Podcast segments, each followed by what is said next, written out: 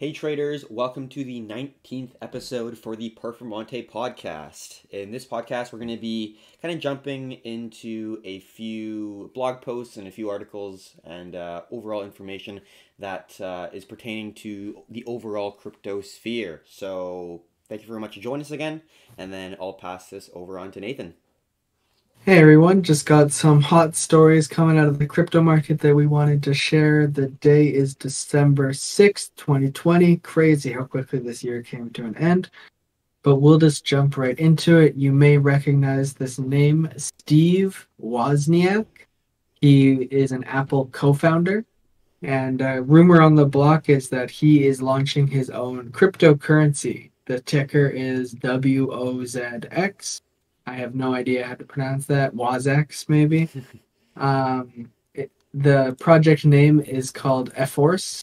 Efforce. Uh, it is the first blockchain based energy saving platform. It is aiming at increasing energy efficiency by allowing everyone to participate and benefit from worldwide efficiency projects. It sounds kind of like it has a consulting aspect to it.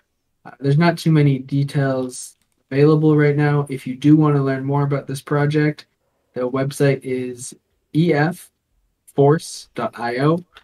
Landing page, big picture of Steve Wozniak, really trying to flex that name, it seems. It'll be interesting to see how this project develops. One thing that stuck out to me at the beginning is that it is a proof of work protocol, and they are claiming to work in energy savings. It's pretty hypocritical, hypocritical yeah. to some degree perhaps they haven't heard of proof of stake. Perhaps they're just a little bit behind the times. Who knows? It'll be interesting to see how this develops and if it's a shit coin or a real coin. As always, time will tell in the crypto market. Yeah, it, it'll be definitely interesting seeing such a high profile name uh, really be the face of a project. So they don't have a ton of information as to the exact details of how the platform will be presented and how to be utilized by businesses and individuals, but it does look pretty interesting and uh, it'd be a project that we'll be keeping an eye on for sure. So, uh, yeah, time will tell, like Nathan said. Yeah. The, uh, next thing we're going to get into is some pretty big news regarding Binance. They said that they will most likely earn between 800 million and a billion dollars this year in profit. So just goes to show the uh, unbelievable amount of uh, business that they're actually conducting and the amount of users that they're uh, getting and generating within their exchange. They've really expanded to every type of market. Like they got futures, they got margin, they have the normal exchange. Uh, they're doing DeFi. They have some pretty uh, phenomenal phenomenal returns on a lot, of their locked uh, DeFi contracts using smart contracts. So overall, they're doing some pretty phenomenal work. And we have been talking about BNB, which is the ticker symbol for the Binance coin. It's not exactly buying into their equity or buying into the company, but uh, as Binance expands, the coin will be appreciating as well. They burn the previous coins, so there's going there's going to be a finite amount, and it's it's pretty hard to create that level of inflation if they're burning coins. I, I think from transaction fees, I don't exactly know where, but um, it's hard to inflate the pool of BNB because they are taking it away, which then obviously increases the uh, value per coin.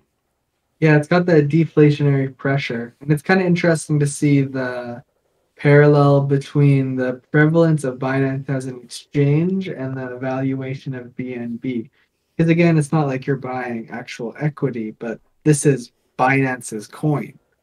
And so over almost a billion dollars in profit. We'll see what the actual numbers are when 2021 comes around but just goes to show you how much money is flowing through them with all their developing projects. It's crazy to see, to be honest, because it's up from 570 million last year. So if they do go over a billion dollars, they could have doubled their profit in light of developing so many new projects. I don't know. CZ doesn't play around. No. no, he means businessman for sure. Yeah.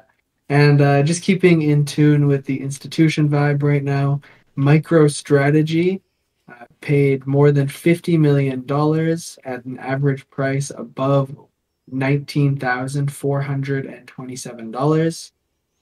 this was all had to be transparent with the SEC. Uh, and so now on their balance sheet, they have over 40,000 Bitcoin, which is incredible to see. Obviously, it's a intuitive company to be making these kinds of moves, but this was the kind of stuff that in 2016 and 2017, like the Reddit Moon Boys were like, the institutions are coming, just stay patient when Bitcoin dropped like 40% of its value. But now in 2020, heading into the new year, 2021, we're actually seeing this massive level of investment. It's such a different perspective from the market in terms of how Bitcoin is perceived. One thing that comes to mind is that in 2016, everyone learned about Bitcoin, and in 2021, everyone will be forced to buy it. Mm-hmm. Yeah, I think that's a good way of looking at the market. Uh, one thing I just wanted to actually uh, quote here within this little article is the CEO of MicroStrategy, Michael Saylor, told Bloomberg in September that uh, he actually views cryptocurrencies as a less risky investment than cash or even gold. Uh, so there are institutional players that are viewing and valuing BTC as the gold 2.0. But now you don't have to physically carry your gold with you. You don't need to carry piles of bullion. You can carry a little digital hardware wallet that allows you to carry as much capital and as much value as you your little heart desires. So uh, I, th- I think that shift is occurring, and I think 2021 is going to be that massive momentum where there's going to be a certain tipping point, and I think we are here. There's institutions who are diehard fans of cryptocurrencies and are extremely open about it. So, um, yeah, it's like I mean, PayPal alone is buying more Bitcoin than is being minted.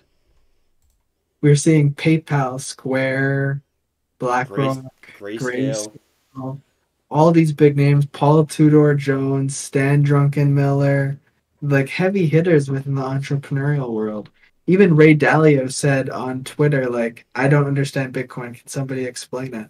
And uh, Pomp had a discussion with him. And after Pomp had like that uh, sit down, even Ray Dalio was kind of, he had a different perspective, let's call it. Mm-hmm. All of these big names are becoming more favorable because since 2020 began, for there's been 40 cents on every dollar made from thin air. It's a mind-boggling stat. yeah, it is absurd. All these companies hopping on. We're positioned in a where we are in a position to profit. I hope you are too, because there's big changes coming. And uh, kind of in tune with that is the next story we wanted to talk about.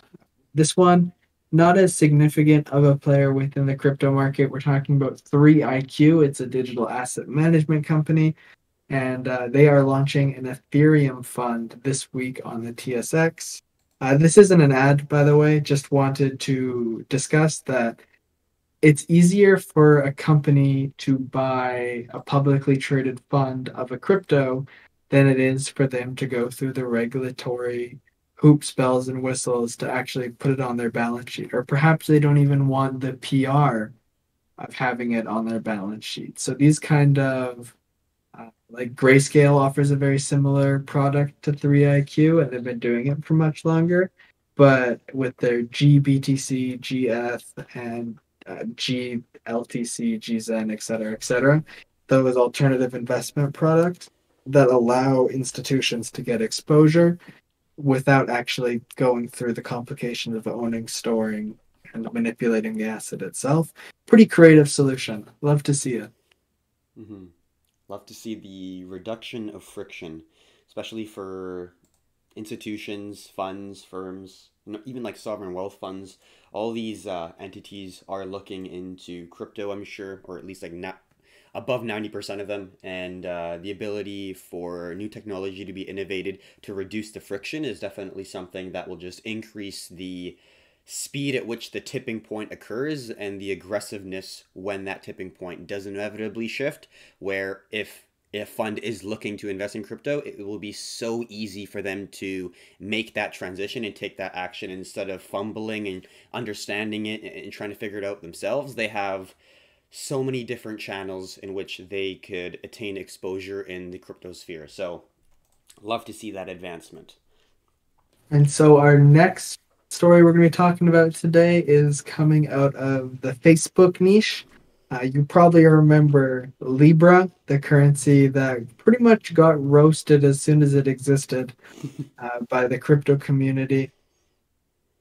Not too many people were keen on the idea of trusting Facebook with your money, but they're back at it and they rebranded from Libra to Diem, kept the little wavy logo, they said that the executive leadership is in place and ready for launch, and I believe they are just waiting regulatory approval. It seems to paint the impression that they will be launching in early 2021, providing that digital wallet ecosystem between all the Facebook applications.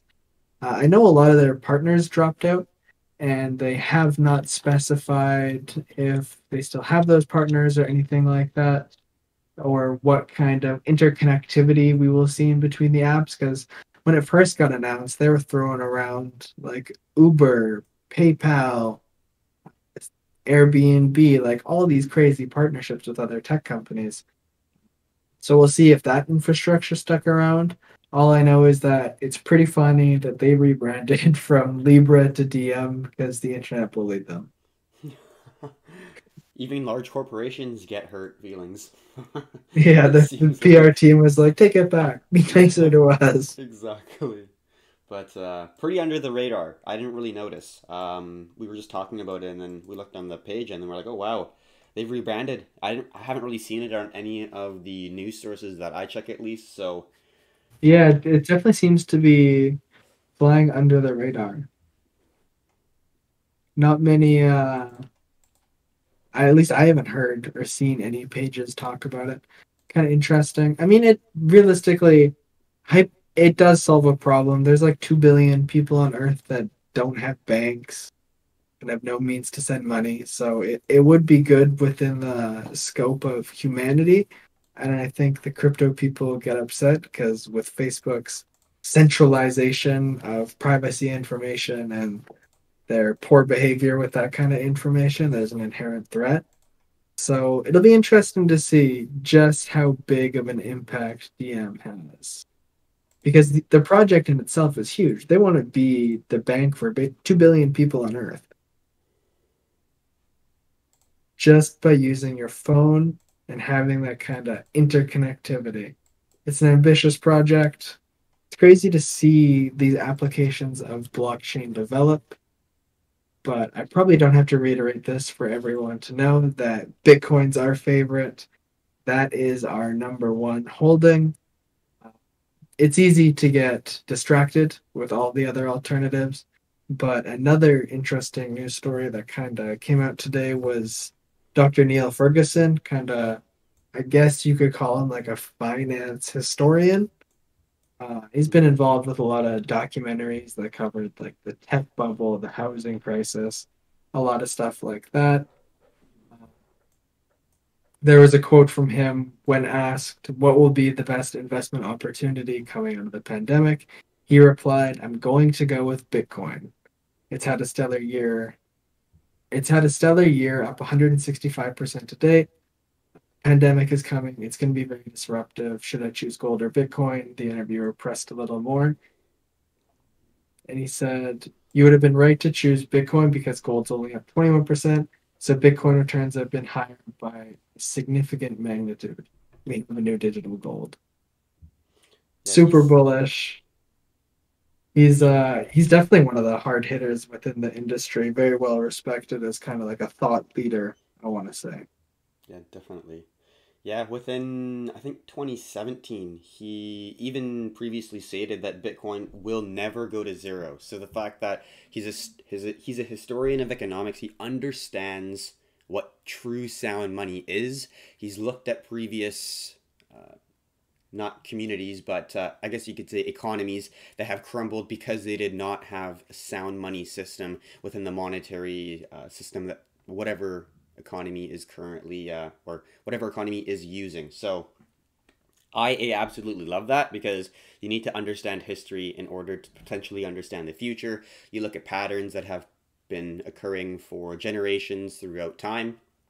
And to be able to get that, I guess you could say, validation from someone who has taken a look and, and has a deeper perspective of the patterns that happen and are repeating over and over again, I think it really proves that uh, BTC is going to be the asset of this decade, 2020 to 2030. I think that's going to be a huge, uh, a huge shift in just the world understanding of what money is because a lot of people don't know that the government can just print money or if they do know they don't they can't fathom the possibility that the government is irresponsible and will uh, inflate the currency into oblivion. They just assume that it just could never happen. So um, I think the uh, message that he's trying to convey is extremely accurate. And he's even said, uh, it's in quotes here, uh, Bitcoin has established itself as a new store of value and an investment asset.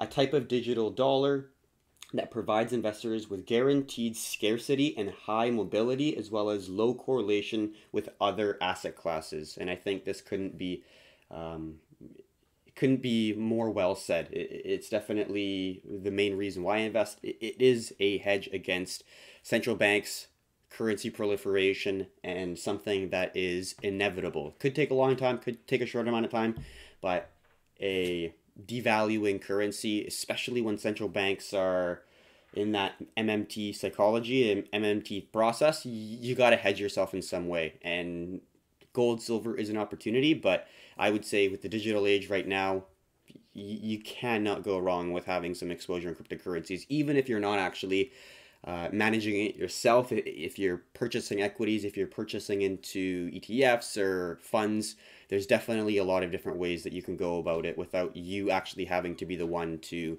purchase a ledger, purchase a hardware wallet, and uh, purchase the coins on an exchange. So, uh, kind of the next topic to get from into what we just talked about into the next topic is going to be exchanges it's going to be ledgers hardware wallets and just keeping it simple. I think a lot of people when they dive into something new try to overcomplicate things and yes there is a lot of complexities within blockchain and cryptocurrencies, but I'd say keeping it simple if you're a novice investor and don't have a whole lot of exposure in crypto, you cannot go wrong with sticking to the basics with Bitcoin and Ethereum being your main positions.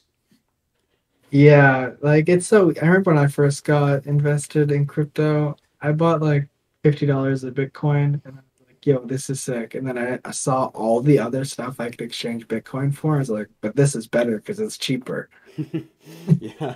cheaper does not mean better, especially in crypto. And expensive doesn't mean better either. Stick with what is the most popular, stick with the large market cap, large cap projects, Bitcoin, Ethereum, likely your best two bets they still have such a high upside. I think Ethereum has, I want to say 150% to his all time high still, which is absolutely absurd. Bitcoin's grinding right up against it. And where these projects finish will still be 5x, 10x, 20x away from current price over the next couple years. And like, don't get greedy. There are altcoins that will pop a thousand percent, ten thousand percent, but the risk reward you get from buying into low liquidity, low market cap projects is so high because there are so many scams concentrated in that niche of cryptocurrency that it is ridiculously easy to get left with some very heavy bags when the rug gets pulled out from underneath everyone.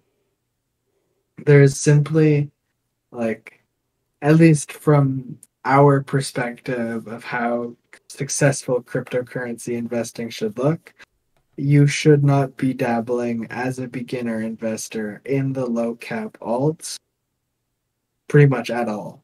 Once you understand the market understand how to trade risk management sure maybe you can delegate a small portion of your portfolio for these ultra risky picks but ultimately providing you are patient, providing you dollar cost average, and are able to maintain your schedule, then you will see great growth from just Bitcoin and Ethereum. There's no need to overcomplicate the simple if you are a beginner investor that maybe isn't that comfortable in the space. Set up weekly purchases, set up monthly purchases, whatever fits your budget. Deposit them into your ledger. Don't keep it on an exchange and just do it for five years. You'll be richer than you can shake a stick at just because you have to be patient. Don't get greedy with the shitty altcoins because the worst thing you can do ultimately in a bull run, like when you go into an alt, you usually pay Bitcoin unless you're doing it on margin where you borrow a US dollar tether, which is even more risky. But if you buy an alt with Bitcoin and you lose that trade, you are now going to lose an asset which is appreciating in value.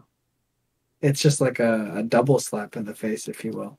Yeah. Trading has its time, it has its place. It's great in bear markets where it's following those simple TA patterns and you're working to expand your stack. But in a bull market, you want to only be adding to that Bitcoin stack. Mm-hmm. Definitely. Yeah, I, I would say you got to pick your battles. You got to pick when you're trading, how you're trading. You got to be able to manage risk when you should be and being a little bit more aggressive when the opportunity presents itself. And that only comes with time, education, understanding yourself, and being able to utilize uh, whatever tool that you're using to trade very effectively and efficiently. So, v- very good way to end it, I would say. Uh, went over a bunch of stuff. Uh, kind of started from news, ending off with a little bit of a safety talk. Obviously, in the crypto world, there's definitely a lot of uh, dangers, I guess you could say, that uh, lurk not too far away. So, you know, keep an open mind, but uh, be very wary. And, you know, if you are unaware or unsure what could be a potential dangerous situation or not, definitely please join our Discord. There's a lot of people in there who would be willing to, you know, talk to you, bounce some ideas off of and say, hey, does this look like a good opportunity or does this look like something that could lose me money? It's a scam. It's uh, a person who's trying to do no good. So if you are unaware or would just like a second opinion, definitely go check that out and then um, you'll be able to get a second opinion, which is always a good idea in my opinion. Yeah, you know, uh, we'd welcome you uh, to pop by our community anytime you got questions. And I think we'll wrap up this episode there. I believe this has been episode 19 of the Performante podcast. Thanks for tuning in, and I'll pass it off to Keith to wrap it all up. Awesome. All right. Well, uh, thank you very much for listening. We really appreciate it stay safe out there. Hopefully, you all had a great weekend. And uh, yeah, we'll see what's going to rise for this upcoming week. Overall, in short, I think that we are going to be moving to the upside with BTC and some of these other cryptos. US dollar is still absolutely plummeting. So the overall momentum, I think, for risk on exposure is going to continue. I think BTC is in a bull run. And I think. Uh, the end of 2020 is still going to be looking pretty solid for the assets that we've been talking about for weeks now. So thank you very much for watching. We will make a YouTube video here early next week discussing some of the TA and getting a little bit more granular in our analysis. But until then, thank you very much for watching, and until next time, have a good one.